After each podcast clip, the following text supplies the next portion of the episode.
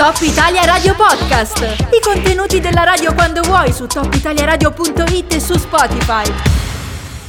Rieccoci, rieccoci in diretta. Allora, come promesso, siamo in compagnia di Giovanni Girardini, che è consigliere comunale ad Aosta. Buongiorno, ben ritrovato. Buongiorno a tutti, buongiorno a lei.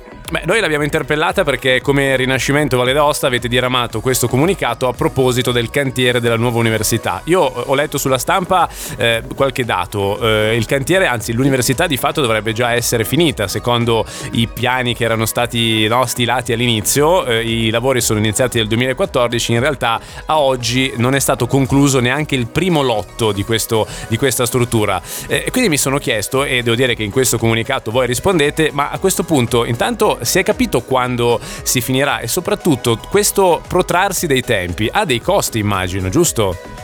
Mm, sì, certo, guardi, il, il, quando finirà credo che non, non sia chiaro a nessuno eh, ed è sconcertante perché eh, quando le cose si vogliono fare eh, si possono fare e credo che la struttura del nuovo, della nuova scuola Berarne sia la dimostrazione. Tre mesi mm fatta sì. e, e, la, e, l'università credo che andrà avanti per dei secoli, in parte che non la vedremo mai, probabilmente mai finita, mm. perché eh, se va bene vedremo finito il lotto che stanno costruendo ed è previsto un maquillage per le due strutture della vecchia caserma, ma un maquillage esterno mm. e, e, il secondo lotto mh, mm, neanche perché non ci sono, non ci sono i soldi. Mm. Il danno economico è enorme eh, è un danno erariale vero e proprio perché eh, l'università ovviamente non essendo finita come struttura è ancora dislocata in varie strutture private eh, per cui si pagano 400.000 euro di affitti all'anno. Mm. Eh, la società SIV, che è la società infrastrutture valdostane, che raggruppa quella dell'università e quella, la vecchia dell'università, la NUV, e quella dell'ospedale, la CUP, ehm, costa 400.000 euro all'anno mm. e per di più c'è un'avvertenza eh, sulla quale già un giudice si è espresso eh, che condanna la Regione Valle d'Aosta a 3 milioni e 500 mila euro di danni da pagare al raggruppamento delle imprese per il fermo cantiere.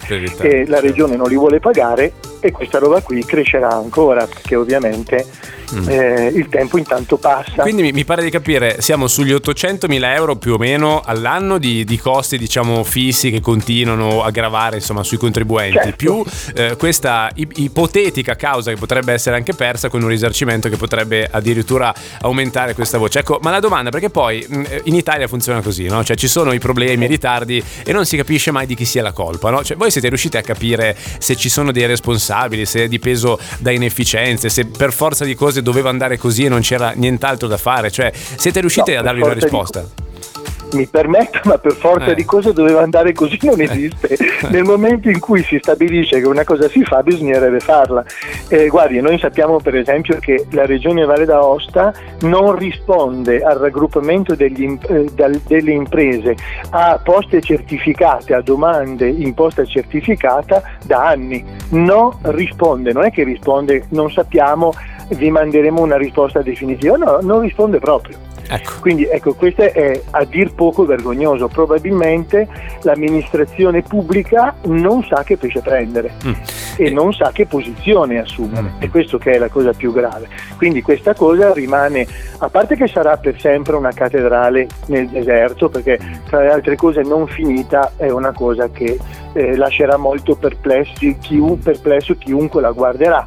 Ma eh, ma chissà quando sì. la vedremo. Le, le, chiedo come ultima domanda un, um, un, giudizio estetico proprio sull'università, perché anche lì c'è stata una divisione, c'è chi la adora, chi dice sembra un po' una nave da crociera, non mi fa impazzire. Ecco, lei personalmente, questo a titolo ovviamente suo personale, eh, ha un'idea positiva di come dovrebbe venire questa università? Perché insomma sappiamo che hanno osato molto no, da un punto di vista architettonico, le piace? Io non ho, non, non ho un giudizio negativo dal punto di vista architettonico, io mi permetto soltanto di dire che eh, mm, l'inserimento urbanistico è discutibile come lo fu per eh, l'area megalitica mm. e ehm, mi chiedo se, era, se, non era il caso semplicemente a livello di costi recuperare semplicemente le vecchie caserme così come erano e, ehm, e non fare una, un'opera faraonica che non riusciamo a finire come al solito. Bene, grazie, grazie Giovanni Giardini, consigliere comunale al comune di Aosta. In bocca al lupo ovviamente. Grazie a lei, buona battaglia. giornata a tutti. Cos'è che ti ho promesso? Top Italia Radio Podcast. Ascolta il meglio delle interviste su topitaliaradio.it e su Spotify.